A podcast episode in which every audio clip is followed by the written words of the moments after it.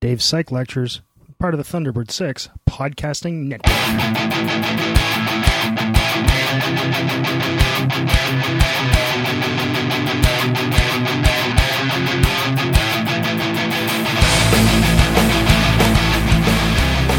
All right, so I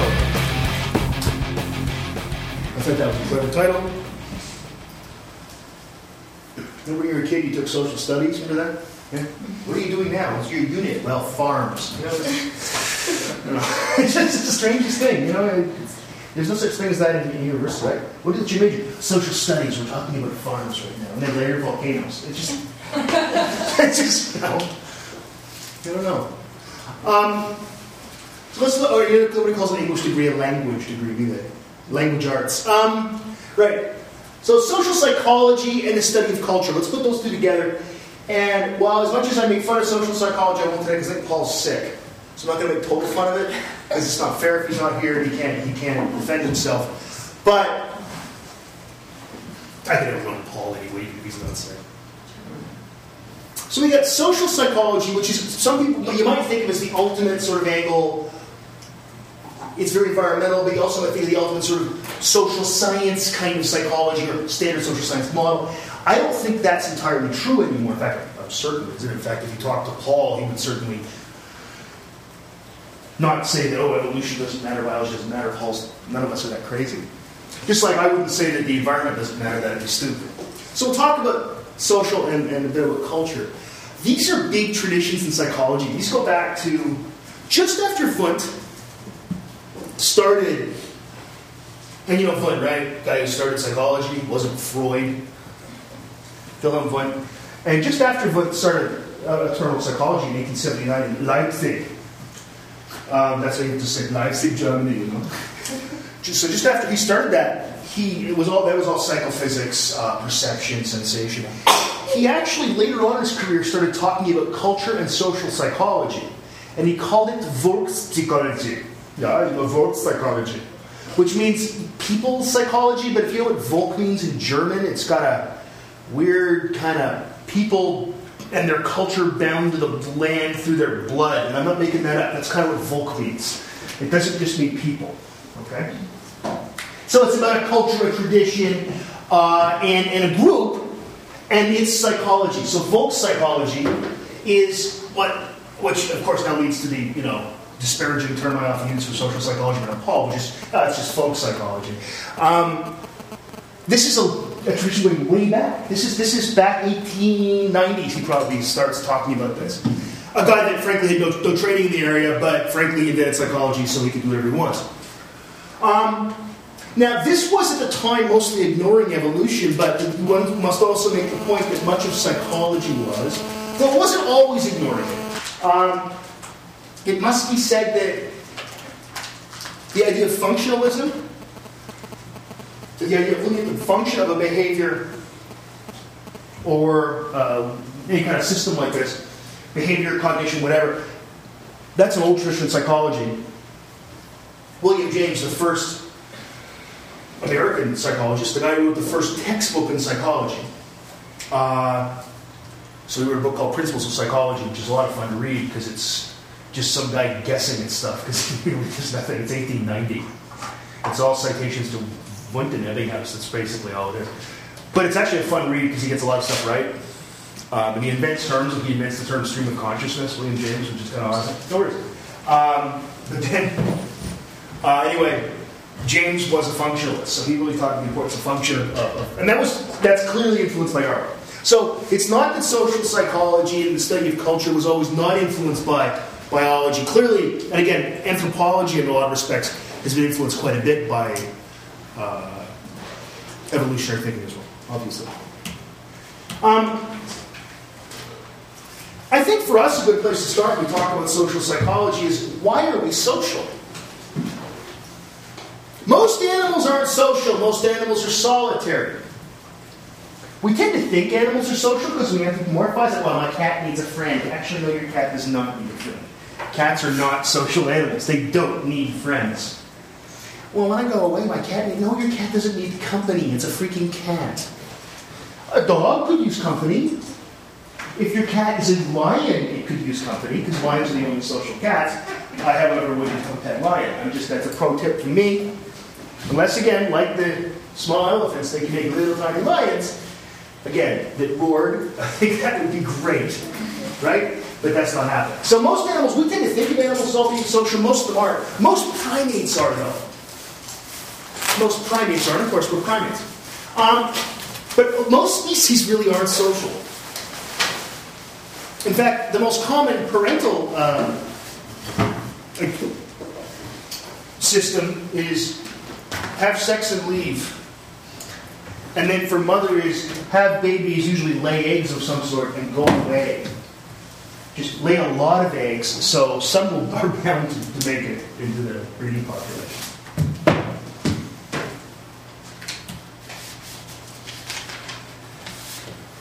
It makes sense to be social if there's a lot of risk of predation. Why is that? You might think it's so we can all work together to fight off predators. No, it is not. Because all I have to do is be the lazy one and I don't have to work and I'm going to win every time. So it's not me working for you guys. You know what it is? I don't have to run faster than the bear. I just have to run faster than you. Because the bear catches you, he doesn't catch me. It's called the selfish herd phenomenon. So if we were, if there's a lot of predation, be social. It also makes sense if food is patchily distributed and the patches are large. What do I mean patchily distributed? just means that there's places where there's food and places where there's no food. If there's food everywhere, why stay in a group? Right? Seriously. It's like I'm just going to wander around, and you know, there are monkeys that aren't social in South America that live in the forest canopy. They aren't social. They just live up there, and there's fruit everywhere. It's an all-you-can-eat Brazilian buffet. Uh, well, not really Brazil. Well, it's in Brazil. It's not Brazilian like that meat on a sword thing you might have seen on Anthony Bourdain or something like that, which looks awesome. I want to go to Brazil just to eat. I don't want to go. I don't want to heat. I want to stay there where air conditioning, but with that meat. Anyway, but if you're up in that forest canopy and it's just fruit everywhere, being social makes sense if it's patchily distributed, but the patches are large. Why? Because you have more sets of eyes looking for patches of food. Okay? And we're going to probably be all relatives. But the patches better be big enough that I don't then get into a fight with you about this big. But if the patches are small, then next thing you know, we all get to the place, and again, who wins? The alpha male gets all the food, and the rest of the guys go, I really hope something kind of spits out of his mouth as he's eating so I can eat it. So you don't want that. You want a lot of food, but patchily distributed. Right? Big patches to accommodate a whole herd, if you want to call it. I don't you call people. Tribe? Maybe? I don't know. Herd just seems a little weird. We don't have a name for that, do we? Community. Seems lame.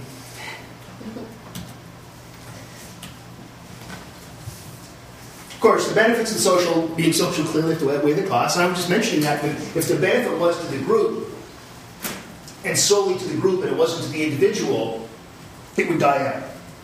Right? Because if it's to the individual, or sorry, it's to the group, one lazy individual gets all the benefits of the group of group membership and doesn't have to give any uh, of the price up, right? So it's got to be the costs to individuals outweigh the benefits to individuals. Sorry, other way around. Benefits individuals over the cost to individual. So there's there is little predation. Um, there is little predation. For example, let's say that um, there's going to be little reason to hang out with others, right? It's the safety in numbers thing, right? But there's not going to be much pressure to hang out with others. Because there's three, what are costs? What are costs? Give me some possible costs of being social. Thought experiment. Cost of being social as a human. And again, in the EEA, not now. Not like they'll steal my passwords. I mean, you know, many, many years ago. Okay, I mean, 200,000 years ago. What's the cost of being social? Matt? Uh, sharing resources? Sharing resources, exactly. I might demand from you, not share, I might just take. But I'm bigger and stronger than you, I'll just take that thing. Right? Other, way, that's a good one. Other possibility. So resources, exactly. Losing your mate? Losing your mate, exactly. We can think of that as a resource as well, but I mean, Yeah, for sure. Again, you turn around, do with your wife. you know, I mean, that's. Speaking of presidents, or Bill Clinton, more of Bill Clinton angle. I did not have sexual relations with that woman. I can finally do Bill Clinton, and that's like two presidents ago. In 20 years, I'll do a killer Obama. Um, but yeah, so those are a couple classics, right? Food or any other resource, and mating. That's in fact the two things that drive evolution. Mating directly, food is allows you to get. Yeah, wouldn't be good to be social. So there's got to be a really big benefit to being social if you're human, right? If these if the patches you encounter are really small, again, there's no benefit because if we get to a small patch, it's like, oh, here's our patch of food. It's a pineapple, and there's 30 of us. Well, you guys go over there. I'm going to eat the pineapple. I don't know why I thought of pineapple. I really don't. It's not an African fruit.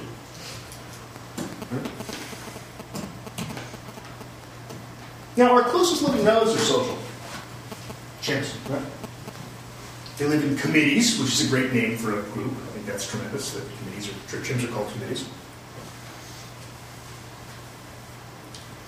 So let's see if we can extrapolate a little bit about what the EEA was like for us and why we're social, because we're an exceedingly social species. So the question is, what was it like back then? Well, there would have been some predation. I mean, a hell of a lot more than now. There's no predation on us. There's the odd idiot that goes and tries to feed a bear. Right? And that's sort of at this point just culling the herd, it seems to me. But I mean, you know, there's the odd guy. There's the odd case you hear about. That's one I just read. They just caught, was it a jaguar? Or a leopard? Right, a leopard, because I think it was in, in uh, Africa. They suspect it's killed 15 people in South Africa. Yeah, in South Africa. That's predation. It doesn't happen much. We seem to prey on ourselves, really. Yeah, the only thing that the most dangerous thing is is us. Yeah. And I mean, we're that's more competition. We can look at it that way. Yeah. Right. Unless you're a cannibal and you're just. Yeah, well, that's, that's again. There's the case. I don't know if you heard about this of the New York cop that was had plans to kill and eat 100 women. Yeah. Great story. I was just thinking of the. They got the guy and he didn't get anybody. So, and they've got evidence that he was going to do it. So he's in real. He's a cop. Wow. Oh, not anymore. he, he was suspended without pay. Yeah, they've gone all out. Oh yeah. At least without pay. I was just thinking of your classic guy that Hannibal was modeled after, the dude that killed yeah. children and said that they're. Yeah, yeah, yeah. Stop it, stop it, stop it. yeah, it. I'm not going to go further. I don't want to hear la, la la la la. Um, Creepy. yeah, there are people like that, but that's pretty rare. Right? So there's, some predation back then. There's some. There's the saber-toothed tiger. They're running after you. Um, like some big cats would be, would be predators on, on, humans. That's we're smarter than most things, though. Even back then, even with the, just those guys that put the alligator tooth in their mouth, they're way smarter than anybody else. So there's some predation, but it's not a great amount of predation. However, was the food was patchy, and the patches were probably pretty large. You come upon a herd of animals. Right? You kill a couple of uh, antelopes, you're eating for weeks. And you're eating delicious bone marrow, things like that. Uh, you, you, you, think about how fruit grows, you know, and, and, and, and, vegetables, they, they grow in patches. Like, you know, pumpkin patches. Right? So the great pumpkin. So, I mean, this is probably more the reason here than the predation. There would have been some predation, but we're pretty damn smart.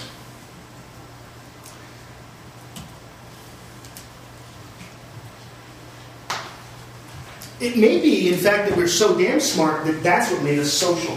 It may be we were social already, then we get smart, and it's just sort of a strange thought experiment here. But okay, we're already smart. We've established that and we're already social. But we're on the ground, the idea we're on the ground that makes us smarter because we have all this extra capacity now for knowing where we are. We used to have to swing around in trees. Okay. We're already social, we're already in groups. It makes sense, sense to stay social because if we're individuals, it's a lot easier to get screwed around by each other. It's a lot easier to get. We get these good memories. If, if, if I know that the other day that uh, uh, I gave Sophie some honeycomb, I don't mean the cereal, I mean like back in the EA, that I want something back someday, like I'm going to appreciate it, perhaps a mango. Again, wrong part of the world. I can't. I don't know any African fruits. Anybody? No, no African fruit experts in the room. Okay, so whatever. Some termites, some delicious termites. So it might be something like that, right? So reciprocal. We want. I don't want it to be the case that I run into somebody someday out in the savannah and I'm all by myself. I give you something, and then it's like, well, that's it. Never going to see her again. That was a mistake. Sounds like I'm me in my early 20s. Um, we lived in small bands. We can. How do we know this? We can look at this from looking at uh, fossils that are, that are, together during sort of disasters for people. You know, horrible disaster for for uh, early modern human family equals great find for archaeologists, right? So you've got 10, 15 people, and then you can do DNA and find out they're all related. Probably not between 30 and 50, no bigger than that. And they'd be small family groups. Um, it may be smaller than 30, you usually hear around 30, and you sometimes see it bigger than 50, around 50, but really high end is 50. It's interesting, too, by the way, if you take a look at today, uh, some fascinating data in the world of social networking. How many people can you actually be friends with? Now, because you know there's a limit on Facebook of 5,000. No, I'm serious. There's a limit on Facebook on 5,000 friends, but can you have 5,000? No, you cannot. Um, can you have 500? No, the limit's up at 50. That you would actually know well enough to understand their personality system. It's fascinating. I mean, it's exactly the limit of what we think was the limit of how many people we all lived with back in the EEA. So that's quite, quite cool. And the cool thing is when you read that stuff on social networking, they don't mention evolutionary stuff at all. I love that kind of stuff where you can say, oh, yeah, that's just like the amount of people we would have together 100,000 years ago. That's how you liked something back then? It was a lot different. You just didn't throw a rock at the guy. uh, probably have varying degrees of relatedness. These are basically family groups, extended families. Okay? Um, we take now. There are very few hunter-gatherer peoples left. There are some. Uh, the Yanomamo, or whatever they're called in Brazil, uh, they've been studied extensively. There's a few others, and nowadays when we find hunter-gatherers, we don't go bother them. There's a group in Brazil still that of people that no one had seen before. A plane flew over, and there were like four guys with great big masks on, pointing spears at the plane. And it's like, they clearly have never run into modern society before. And there was debate do we contact them? And the answer is no, we probably shouldn't. Let's leave them alone. It's, they've got a pretty okay life in the rainforest. There's nothing really preying on them. There's all kinds of food in there. And all that we're going to do, it's the prime directive from Star Trek, right? All we're going to do is screw with them if, if we get together. So let's leave them alone. Unless we want their resources. Well, that's the fear. That's the fear. Yeah. That's the fear. And I mean, as it's inevitable that we will run into them. Because more and more people need places to go. It's inevitable. But let's leave, leave it as long as we can. Should. Right. So we, we need that rainforest. We need just leave them alone. Well, you know, eventually, I'm not saying in, in our lifetime even, but at some point, I mean, it would happen in our lifetime, but at some point, there's going to be enough people that somebody's going to have, have to live there. More people. And it's going to impinge on where these folks live. I'm not, yeah. But that's, it's, it seems to me to be inevitable. But let's put it off as long as we can. That's that's sort of the view. Um, because people flew over at these. There are pictures available. Um, you can find they weren't. There was even some debate about publishing the pictures and where the people were because you don't want some idiot film crew go. You know, I'm going to go make a, put this straight to Netflix. Go talk to these guys, right? That's no, you don't want that. But there are people that would do that. Yeah. Heck, I might do that. I wouldn't do it. But wouldn't it be interesting to meet people that have never? And I don't mean because you'd look, try to act like you're magic to them or something. I am a god. no, I think it would be very cool to talk, to just communicate with people that have no idea about anything that we do, and you have no idea what they do. It'd be a very cool experience, but it wouldn't be good for anybody, really, in the end. Especially them. It'd be okay for us. It wouldn't affect us in the least. Oh, look, I just brought you, I don't know, let's leave, list, list a bunch of, bunch of diseases by mistake, right? I mean, that's one possibility. Or just give them all iPhones. I.e. smallpox You know. You can give them an original iPhone and get amazed with that. So, I mean, but we do find them. And they tend to live like this 30 to 50 people. Um, they tend to also be more social with people that are related to them. So they live in these groups of 30 or 50 people, but when you look at it, they're most more social with people that they are related to. And in fact, the amount of interactions they have is correlated really highly with how related they are to somebody. Beautiful. Exactly what you'd expect.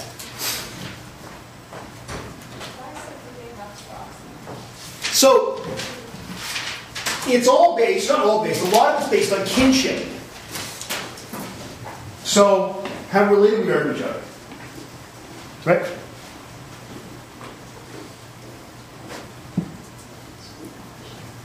We are more likely to associate with people that are more related to us. Now, I know this is completely confounded with the idea that they're your family. I know. But evolution doesn't care. Right? That, yeah, I know it's my family. What evolution cares about is the results. This in fact explains why we have long, stable family relationships, right? Why, we stay with our parents for a long time. While we get, why we get um, male-female bonding relationships, right? But we can also look at cooperation.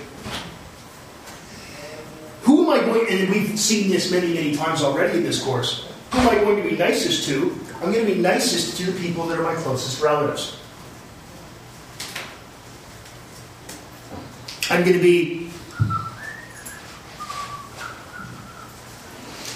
less and less nice to people that are further, more distantly related to me. Um, now, one thing that we should think about here is we can now bring this to the modern times. First of all, we can talk about hunter gatherers that have been studied, and we take a look at homicides, which do happen. They're not, they're pretty rare, but they're also pretty rare among us. They're pretty rare among us, right? I know it seems like people are getting murdered all the time, but that's because we have 24 hour news channels. Right? Uh, a very strong argument made, by the way, that the least dangerous time in the history of humanity is right now. Uh, uh, you know, because think about it. Um, we can fight diseases. We can. We have police. So when people do commit crimes, they go to jail, etc., etc.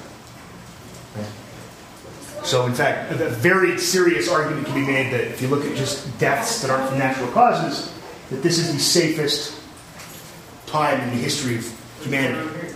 But people still do murder each other. Right?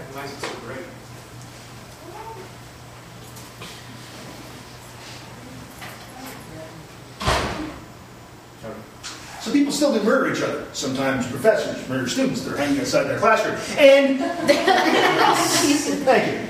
So why do they do that? Well, we can look at this and we can, you know, the beautiful thing about, uh, I shouldn't say beautiful, the fortunate thing about homicide, that even felt wrong, Yeah. is that we have beautiful data.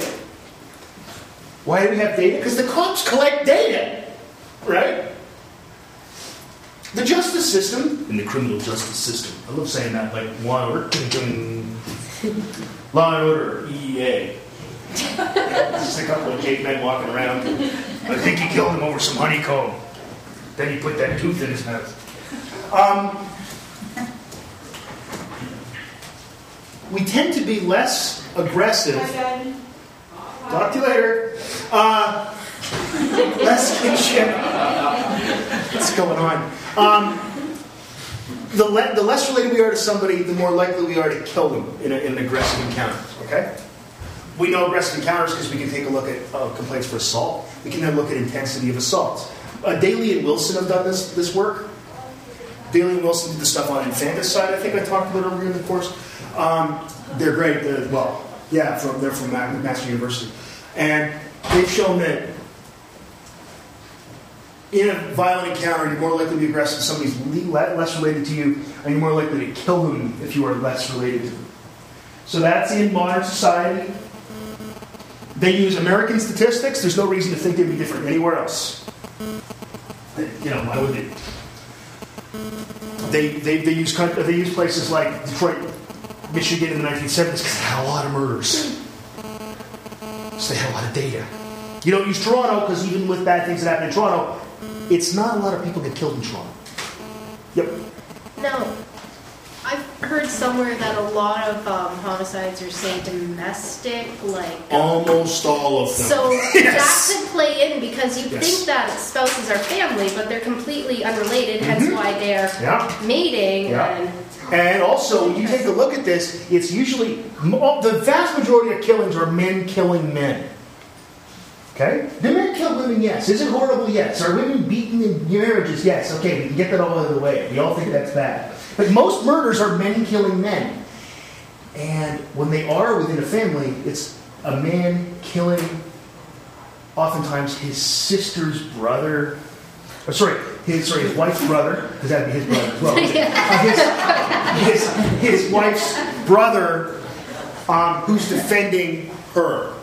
it's funny. It's very common. You're saying that, and I'm nodding along like, yeah. In my brain, I'm like, wait, something. What? No, something's wrong. Yeah. So you're saying you're your uncle's nephew? Um, yes, I guess I would be. You guys should take animal behavior and learn about bees because that whole thing falls apart. And I'm not going to say any more because it, it take me 45 minutes to explain you the genetics of bee reproduction, and it's really weird. And take animal behavior next year.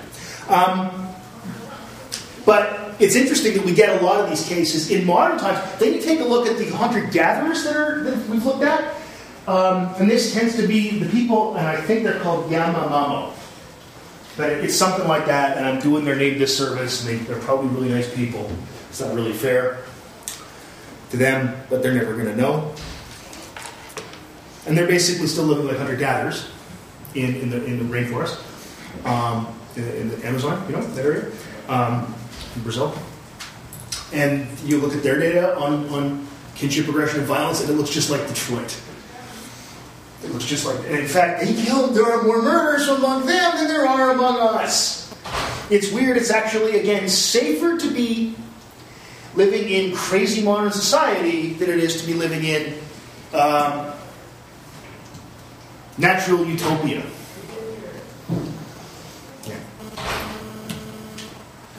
What the hell are the proximate mechanisms? How am I going to recognize how related I am to somebody? Well, there's a lot of methods here. First of all, we're pretty good at this as far as uh, just remembering. I can remember this person's this relative, this person's that relative, how related they are. So we've, we've, we've got a mechanism built in up here. We, we have complicated cognition units. So that's one possibility and a pretty good one. Um, how else are we doing this? There's a notion out there called the green beard phenomenon. The green beard phenomenon. It's this is hypothetical. But let's say there's a gene that makes green beards. Makes you grow a green beard. Okay. Now, let's say that gene also allows you to detect green beards. Now, that gene would be able to tell you that that person was related to you or not, wouldn't it? See what I'm saying? So that's the notion then that a gene can recognize a copy of itself in another individual. Uh, and as odd as it sounds, there. Do you know that if you take a look at human friendships and you look at variables like blood type, if people rate how close friends they are with somebody, they're more likely to have the same blood type as that person than they are with people that they don't rate as close friends. Which is hilarious. This is dated uh, from Anne Storey. She's Memorial University of Newfoundland. Um, and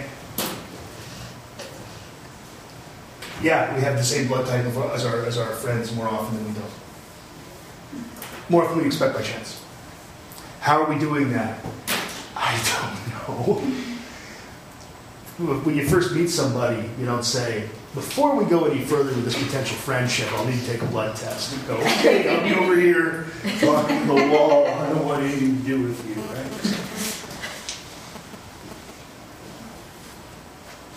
Funny story Anne Storey, and I once walked through someone's backyard in rural Newfoundland um, to steal part of a piece of a glacier to put it in gin and tonic.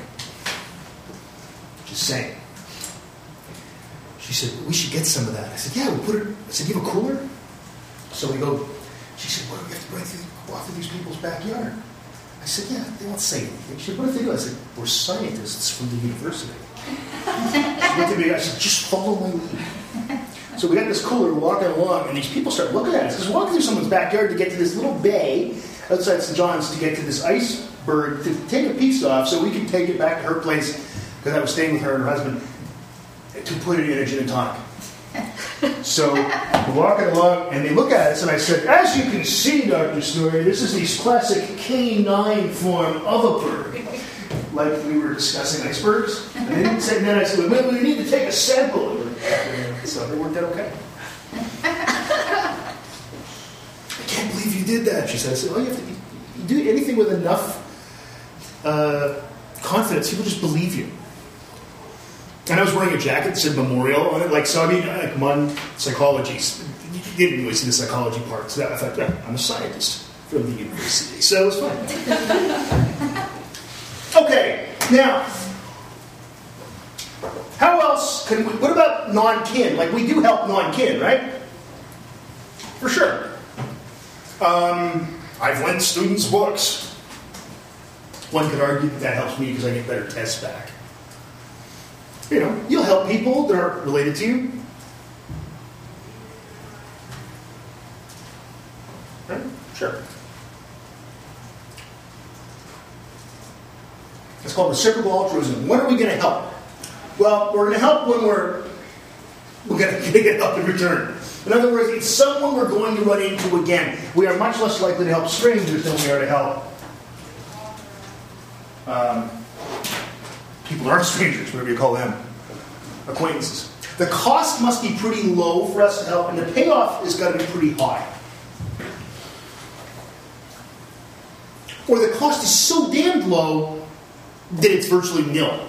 Like me lending a book to a student, it does nothing. It doesn't hurt me in any way. I didn't even pay for the books. There's a little secret. We don't pay for our own textbooks. We get them for free. So it's not like, oh no, I'll be at $6,800 over that textbook cost. I'm sorry, I know books are expensive.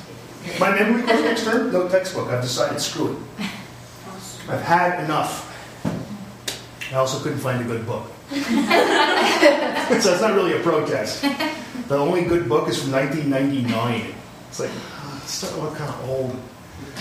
It makes a lot of mention of floppy disks and vinyl records. a lot of stuff with steam engines in it. It's, it's, it's a steampunk memory book. It's uh, so, but me lending out a student a book, the, pay, the cost is exceedingly low. The payoff is perhaps high, uh, or it's it doesn't matter because the cost is so low it doesn't affect me. Okay, so if we get all these things, we're really likely to do it the problem with calling it reciprocal altruism, by the way, now I expect something back later. I expect a good paper from a student, for example. It's going to help me. It's actually not altruism, is it?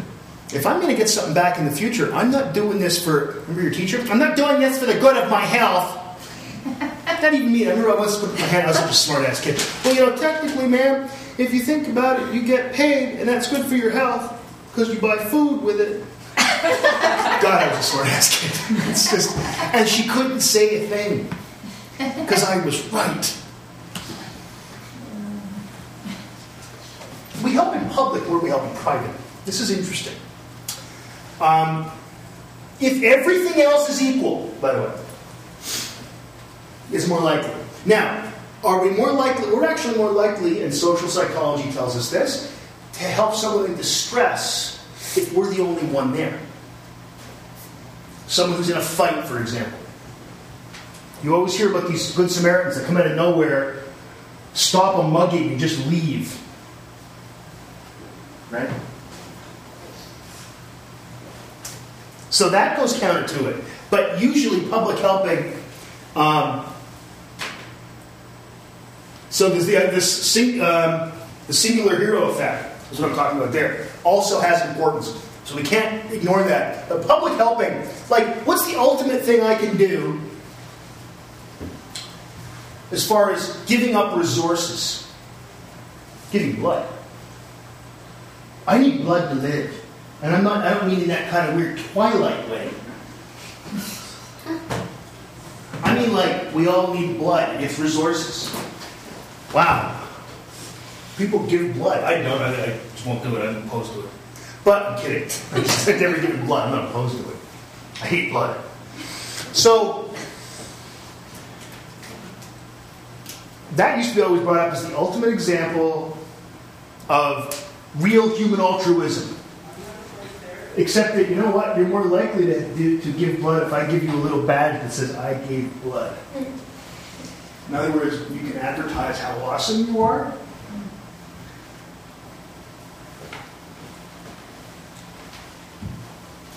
So it's public, it's still public helping. It's like, look at me, I'm great, I give blood. I give money to a hurricane. Not to the Red Cross, actually to a hurricane. How do you give money to hurricanes? I don't know.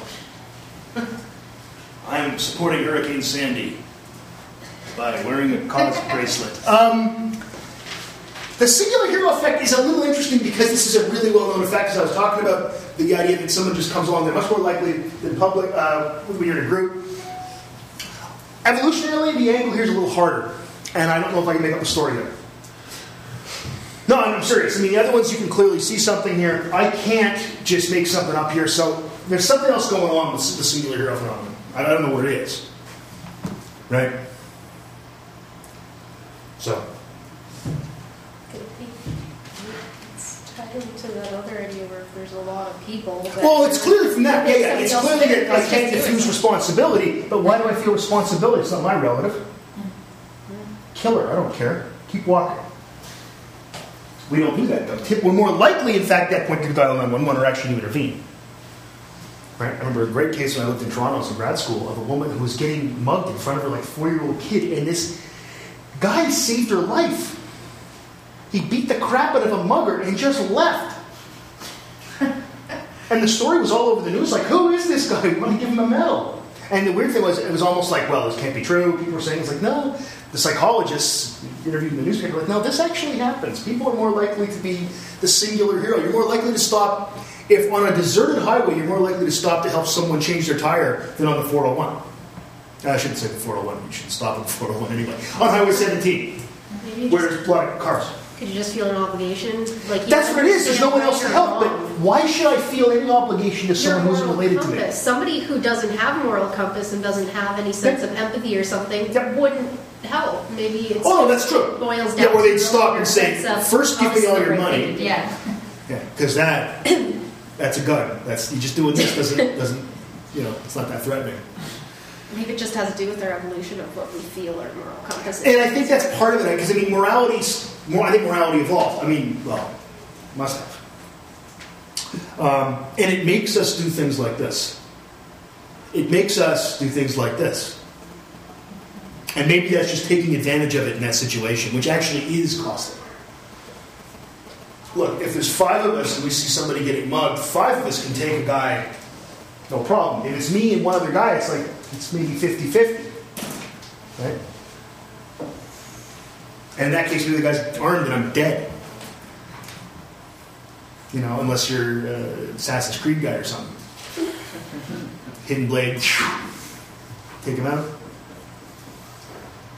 Altruistic effect would be, I feel good about myself. No, it's true. I just did something cool. And that's and why do you feel good about yourself? I mean, that's the thing. You feel good about. People always say, "Well, what about giving to charity?" That's a great example of people doing something and you don't get any benefit out of it. When I, I give money to the Brainkeeper Foundation every year, uh, and to Red Cross and Amnesty International, it's three charities I give money to, and I feel good about it. Um, what does it accomplish for me? I'm not a prisoner of conscience and likely never will be one. Increases self-esteem. Well, does something, right? Uh, I've never been in a natural disaster, and I've never, unlikely to be in one, and it's also unlikely I'm going to get brain cancer. But I give money to these things, it makes me feel good. Making me feel good actually is a payoff. Right? That's a payoff. And I think it's taking, this is what this is. This is taking advantage. Taking advantage of this. Why do people, people will, like right now, men all over Canada decide to grow mustaches. I'll just write a check, you know?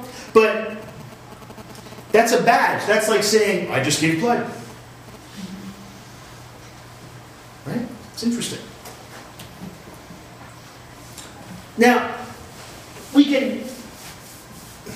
Altruism's nice. We can also talk about something nasty, which is we favor our own group, no matter what that group is, over other groups. Now, this doesn't matter if this group is your family, right? You will complain about your family until someone says something bad about your family, and then you tell them to go screw themselves because you're talking about their family, right? Then we can make that larger. You can complain all you want about Algoma University until someone says, "Oh, why did you go there?" Why wouldn't I go there? It's a perfectly good school. What's wrong with you? right? Or you talk about the program you're in. It doesn't matter what. Whatever that group is, it could be a sports team you like, it could be a politician you like, it doesn't matter what. Right? We like people that are in our own group. My dad had this interesting theory. And it's not scientific, but it shows you a great example of in group bias. My father believed that everyone who voted Liberal also was a Montreal Canadiens fan, um, and also a Montreal Expos fan. And all, and we're all Canadiens fans and liberal. All Leaf fans are also all vote Conservative. That was my dad's theory. That was just like he would say he would he honestly believed this. I'm trying to point out to him that Toronto had more liberal MPs than Montreal and stuff. He hated that. I don't care if shit what you're saying. It's not true. That's, what my dad was like. It's a great example of in-group bias, right? They also like NASCAR, those idiots. You know, like, it's the kind of thing he'd say. Probably all gonna, you know, he'd go on and on and on. Everybody that had one thing in common with him, he then assumed had everything in common with him. But you know what? We all do that, don't we? Right? We think about one group we're in, and we are biased towards that group. Now, when it's about sports teams, it doesn't have a lot of consequences, uh, unless you're in Europe and it's soccer. Little soccer hooliganism joke there. Um, or you're in Vancouver after Stanley Cup. Montreal for that minute. This can have deadly consequences. Um, I know you guys have heard of racism. you know, uh, ever heard of the Holocaust? That was pretty bad. That's deadly, deadly consequences. So, if we understand in group bias, it can help us understand why some of these horrible, tragic events in human history have happened. And maybe it can help us prevent some in the future. And every time we think these things are, we wouldn't say over, but they're not nearly as bad as they used to be, right? You think of the Holocaust, think of six million Jews killed, and then you think, well, that's never going to happen again. And then in 1999, um, Serbia is driving out 500,000 people from Kosovo from their homes because they don't have the right, don't speak the right language or have the right religion. And we had to go bomb them to stop that from happening. That's pretty serious stuff. Or, you know, the world's pretty, like I said, the world is safer, yeah, but, you know, 10 years ago, a couple of, a bunch of idiots flew planes into buildings. That's the ultimate in group bias, right? Think about that. I'm killing them and they don't matter because they're infidels. That kind of thinking. Wow. Abu Ghraib prison, right? Prisoners, and, and, and, they're humiliating them, and they don't care about them, and they're, they're torturing them, beating It doesn't matter. They're enemy combatants. So if we can understand this stuff, maybe we can stop it. the bias that we have for our group becomes bigger the more obvious the membership is. Uh, this is now this makes a great deal of sense evolutionarily because if we can quickly spot that you're in the same uh, family group, tribe, whatever we say, And it may just be some kind of marker. It may be like a kind of tattoo you have, or it could be uh, uh, the way you have the alligator tooth in your mouth, whatever the hell it is, okay? And that's known right now. I mean, biases, in-group biases are bigger when we spot, when they're easier to spot.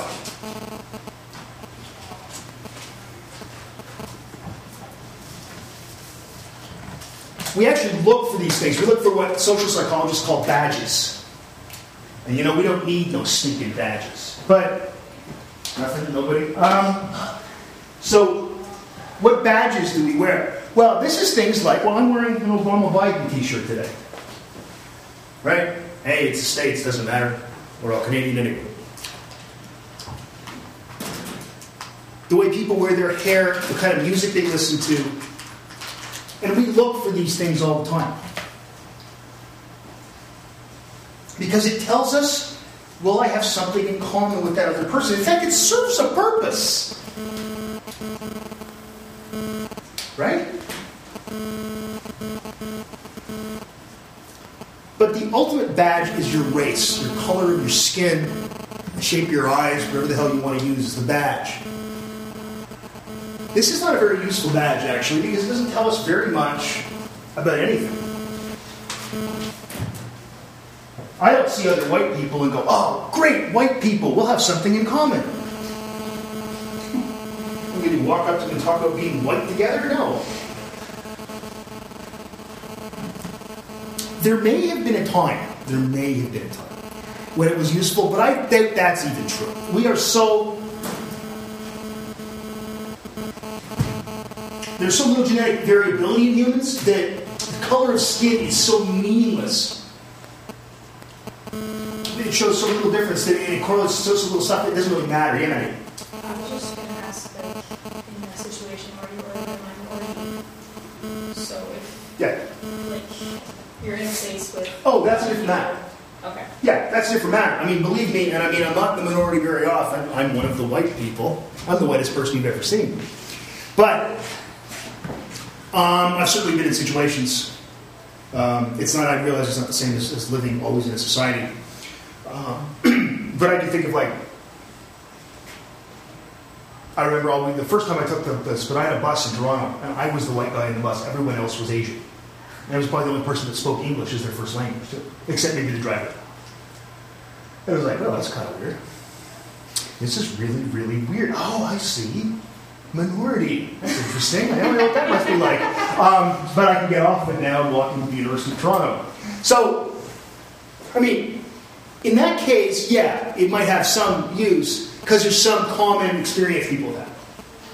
Uh, being a racial or ethnic minority. I, I have no doubt about that. But it's not useful as far as saying that we're of the same,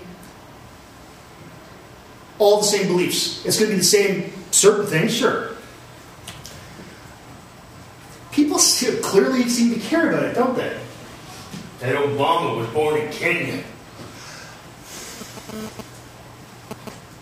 Believe me, I wouldn't be telling any tales out of school if I said that I'm pretty sure a lot of the opposition to the current president of the United States is because of the color of his skin, not so much anything else. There's some that's anything else, I get that, but there's a lot of it that's pretty ugly. Right? Now, the thing is, it's an obvious badge. It's one you can't really change either. It's not like you presto changeo, you change the color of your skin.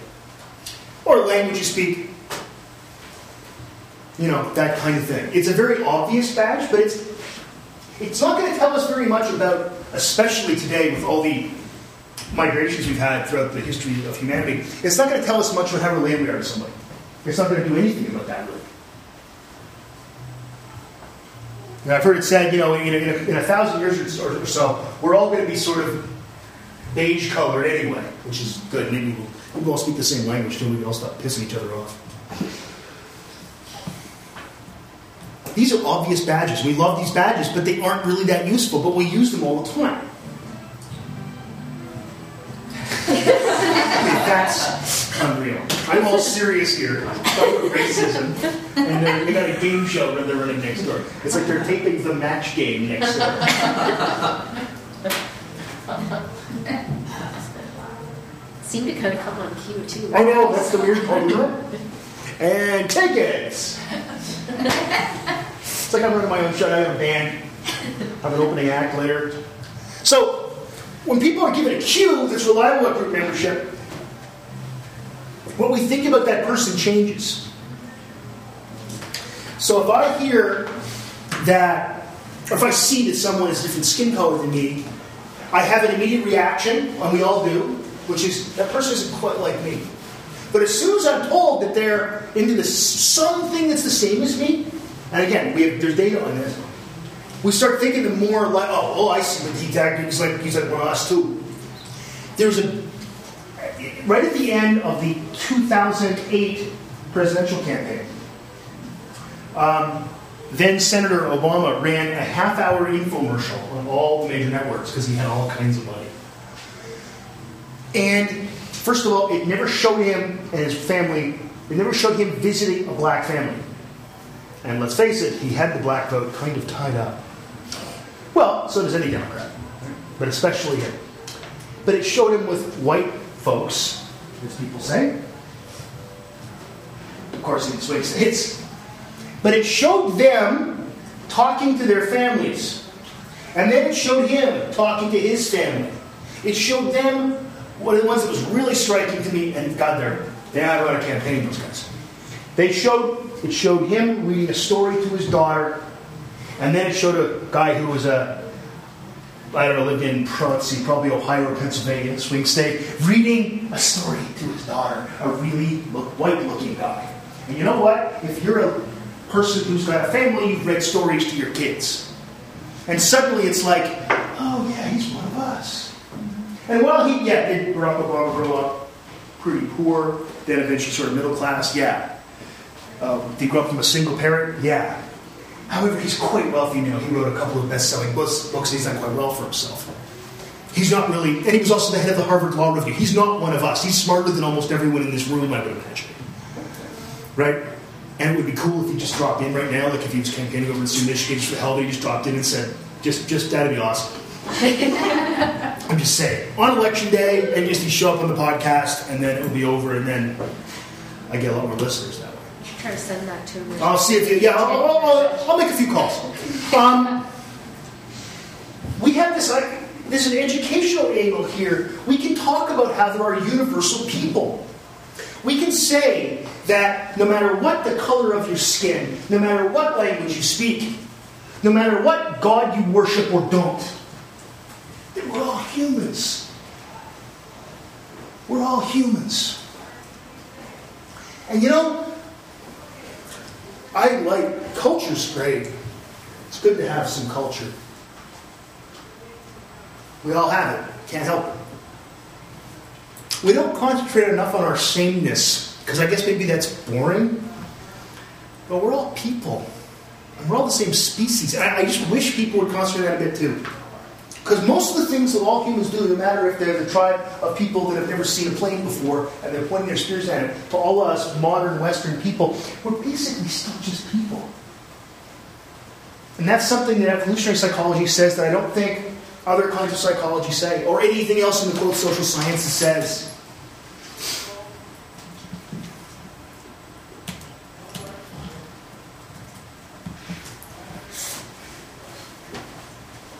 Started everything out back in September with a discussion of culture and the folly of using it as an explanation. Remember, I said the folly of this was saying something is caused by culture is just giving it a name. It's the nominal fallacy. Because if I say, why does someone do something and you say it's because of culture, and then I say, what's culture? And you say, culture is people's patterns of behavior and thinking. And I say, you're saying, so you're saying they do the behavior and thinking they have because of the patterns of behavior and thinking they have? That seems a tad circular to me. It's not an explanation. It's like, why, why do black people get treated more poorly than white people in North America? And when you say racism, you say, no, it's not race. Yeah, it is racism, but you just give it a name. That's not an explanation. It's the definition of racism. Treating someone from a group differently than other people from another group. Yeah, that's right. Yeah, it's racism, all right. Why does it happen? Well, race. No, no, no, no, no. You're losing me. You don't understand. Listen, there isn't racism. I'm saying, why is racism?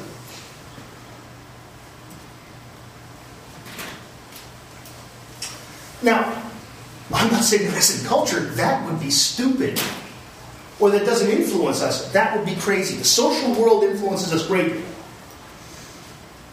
But social psychology doesn't say, oh, it's culture. Social psychology says, here's the social mechanism. And those of you guys in Paul's social class can back me up on this. I mean, these are the mechanisms that cause this behavior. They don't just say, oh, it's social. Because if that was the case, Paul would just stand up in front of the room and say that a few times, make some fun of me, just do an imitation of Keo at every class. Wait a second. Here is the big thing. Can we, can we reconcile the standard social science model for, and evolutionary psychology? Which I have, I have pit in the book even more than me as arch enemies that are fighting to the bitter end in a cage match of some sort. Speaking of cage match, saw that Here Comes the Boom. Son wanted to see it. Wow, not that good. It'd be okay if you watched it on Netflix. You'd go, yeah, it wasn't a complete waste of my time. But three people plus munchies, I dropped 60 bucks on that movie. Just saying. The only thing I found was at the Galaxy Cinema now. I didn't know they always had this. You could put extra butter on your popcorn. oh yeah, I wanted to get a cupful. You know, just dip it in. That's, I love that stuff. It's basically, I believe, whale oil and butter flavoring. I think is what, what it is. It's mostly from whaling, scientific Japanese whaling. You'll hear a lot of whaling references. All right. of course, we can reconcile these things, um, but I think we have to. Evolutionary psychology is an explanation of how society influences us because society is part of your environment. Right? It, it clearly must be.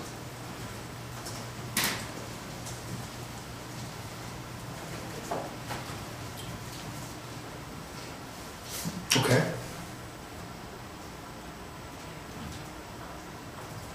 But it doesn't deny cultural differences. But it doesn't play them up either. But I think the differences between cultures is something interesting. That's where the standard social science stuff really has really shines. That's where it says, look, um, we can take a look at within an individual culture how things happen.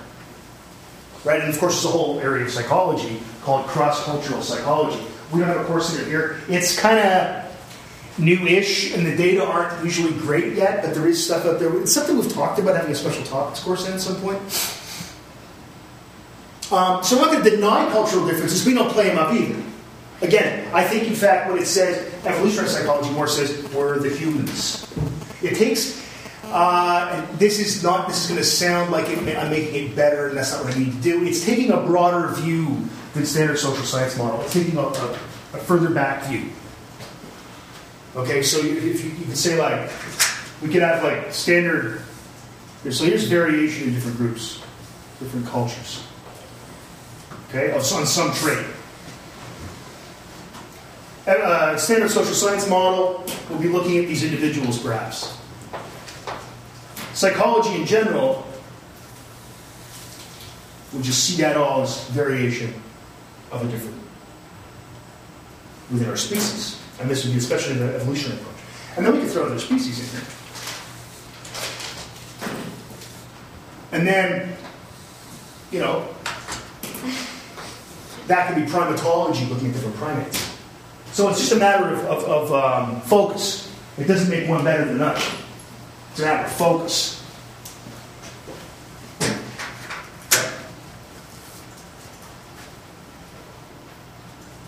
So we're not going to see culture as the only possible explanation for something. In fact, it doesn't see culture as an explanation. It sees culture as an interesting phenomenon we can study.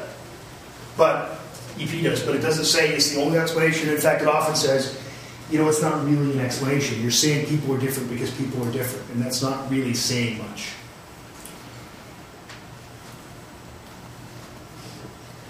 Um, some great examples here are stuff things about attractiveness, and I know I think there's three of you guys that are going to do stuff on um, attractiveness and mating uh, for your presentations. And by the way, you should take a look at the sign-up sheet. Those of you interested in that stuff, and just make sure, just talk at some point. Make sure you're not always doing the same thing. For your, I don't care about your paper. You can always very using similar sources, whatever. I'm talking about for your talks. Okay, make sure your talks aren't all the same because you don't want to stand up and go, yeah, well, um, remember what she said? Pretty much the same, but I got one different graph. Like that's not, it's not a very good talk, right? So just make sure you talk to each other before you give your presentations, okay? But in attractiveness, we can look at how um, the ideas of what is attractive specifically will vary between cultures, but generally the idea of symmetry is going to always be important, or smooth skin. You know, there are no cultures that go, you know, I really love really pimply women. It just, and a really pockmarked male face. You know, I like that. The Bryan Adams look looked like a shaved with a fork. You ever look at Bryan Adams' face? Or Edward James Olmos from uh, Battlestar Galactica? He shaved with a knife. Eh? Thank God, man, shaved with a fork. Seen Battlestar Galactica a couple of you, obviously. Um, and there's the idea this contrast effect. This is, this is the idea that if you've seen a bunch of people, if you're around a bunch of people that, how do I going to put this? Be indelicate. If you're around a bunch of people that people would not normally find attractive, okay? So clearly not this room, but you're in one of, I don't know, one of Keogh's classes. Good looking people will take those classes typically. For some of you do, you're the good looking people. So you're more likely to find someone attractive if the other people are generally not thought of as being that attractive. So, in other words, our standards for what is attractive do change, but they change based on the context you're in.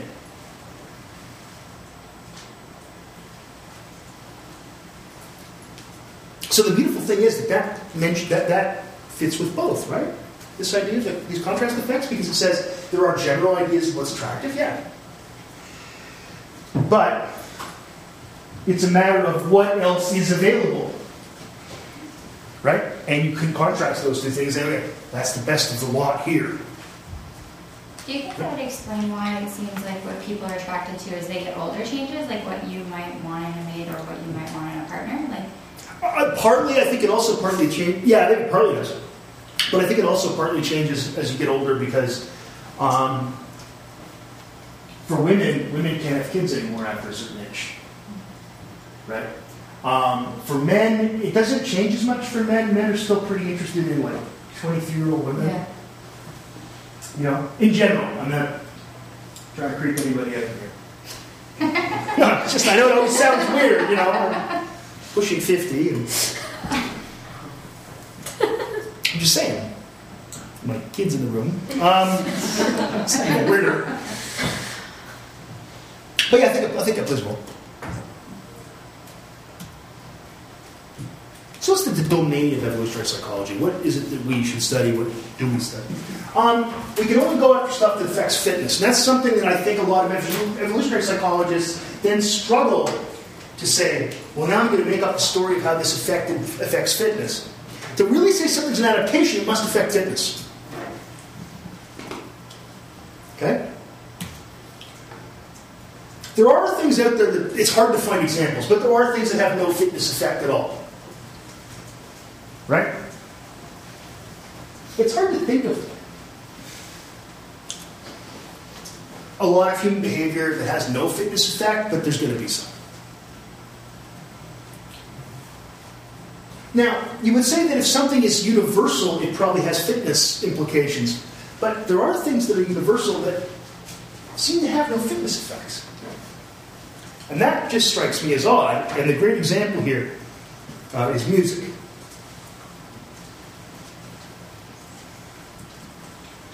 Yes, I know women love guys that can play guitar. But they don't like bass players. That's the, the joke, right? The lead guitar player gets all the girls, and the bass player standing there going, you know, I'm a musician too. That's a, it's, sort of, it's not really a joke, it's really the truth about bass players. You know, no, really, I can, this, this, I do that. It's good. And then this? I can do both those. There's no girls here. They're all over here with that guy. Poor drummer's just hitting stuff. you know, I mean, he's even more in trouble. Low rhythm section, you know. So I know it seems that way, but really, when we look at it, music doesn't. Like, what's the fitness advantage of music? Because frankly, there's just a fitness advantage of music. Oh, I can play music. Watch me. There's an app for that. It's called Music. You'd see guys walking around go, hey, hey, ladies, listen to my mating call. No, it doesn't happen, right? Happily, that would be creepy. Now, there might be. It might have grown out of, of displays. Right? It might be that music making, which is something that all cultures do, which is pretty damn cool. All cultures make music. That It may have grown out of male displays for females. And it's very typically, by the way, except in more sort of uh, in, in, in hunter-gatherer society, it's very often the case that, not always, very often the case that it's more of a male thing. That said, there are female musicians, uh, people making music uh, in hunter-gatherer societies too. So it's not just male. So Isn't it kind of important for like social interactions and Might be that. in a group? Like I mean, you Might be have in hunter gatherers, you have different type of music for different sort of ceremonies or rituals. and, and we do, and we do stuff. sort of modern humans living in Western society too. Yeah. Yeah. So There may be, it may have something to do with that sort of social cohesion. Um, it may be a way to tell stories, just of, of, of and how to do stuff. You know. passing on Yeah. info. It may, but I mean, those are all just yeah. Nobody's really come up with a really good example here. In fact, Steven Pinker says that it might just be what he calls auditory cheesecake. And what he means like by that is that it feels good when you hear it because it hits. For some reason, it, it's actually sort of hitting a sweet spot all the time, but it actually does nothing for us, just like cheesecake. Cheesecake, when you look at it, nutrition-wise, it's just sugar, and it's too much sugar, it's too much fat, all in one place. But it tastes great, and you love it, it's wonderful. But really, it would probably be better for you if you ate something else. But it's got sugar and fat in mass quantities in one place. And this is why it's like you would not want to go on a long-range hunting mission in the early in the EEA based solely on eating cheesecake. You get cramps, you wouldn't feel well, you feel kind of lethargic. It's like, yeah, I should have had more cheesecake with this mastodon.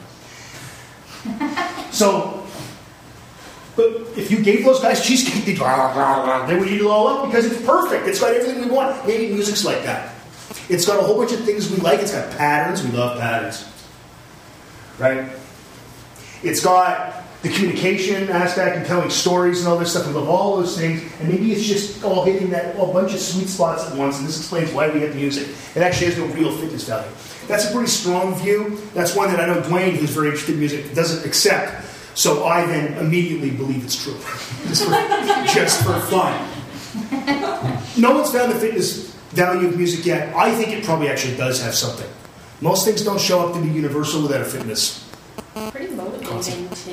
It can be, yeah. Pretty- Like if you be. gave those people running after their prey, like to do some sort of chanting call as they're going, it can also scare the crap out Yeah, of them. sure. So I mean, there's all kinds of possibilities. I mean, these you are all. can make them feel like, yeah. Yeah. Is evolutionary psychology pessimistic? It is if you believe in the naturalistic fallacy. Sure. We're all going to kill each other after the raping's done. That's, that's, and, and that's perfectly fine. That would be the naturalistic fallacy. And of course, I've been cautioning against that all along. Um, it's actually the ultimate environmental theory, which is kind of cool when you think about it. Um, it's always dissed, dissed, what is it, 1993? It's always attacked. But people don't understand it as saying it's all about biological determinism. In fact, it is not. It is saying it's the ultimate environmental theory. It's in the environment, shapes everything. It's the ultimate environmental theory. We can get, and we've talked about this today, new understandings of things like education, homicide, and racism. And education is good. These two usually are pretty bad. I'm going to go on a limb. I'm going to controversial here and say homicide and racism. I'm opposed to them. And but we, if we understand them, we can make them less likely, maybe.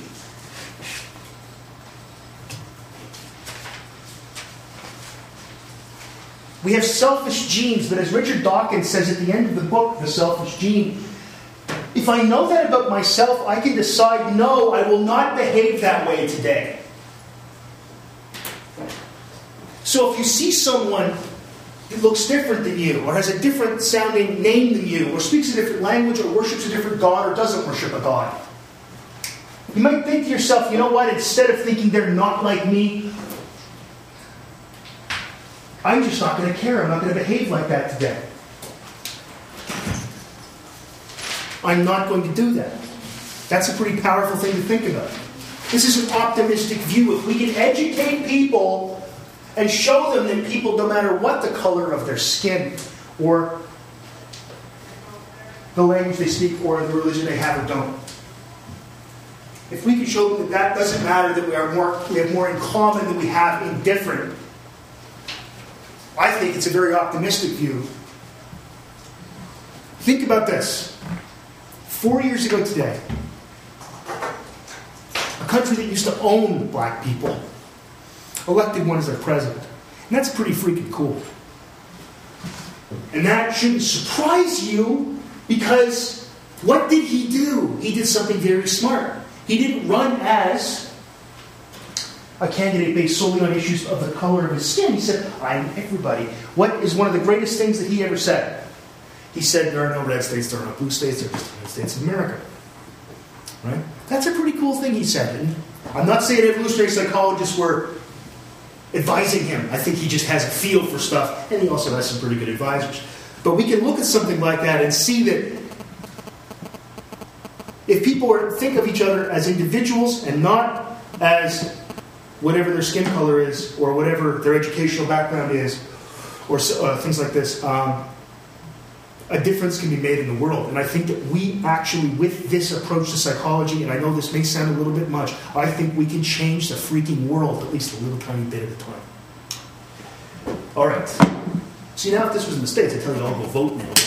in America. Um, so everybody watch the election tonight. Remember, this is my prediction, and it's going to be right. And I will see you guys on Thursday when I will mock you for not having awesome predictions like I have, and you will write your upcoming test. Thanks, guys.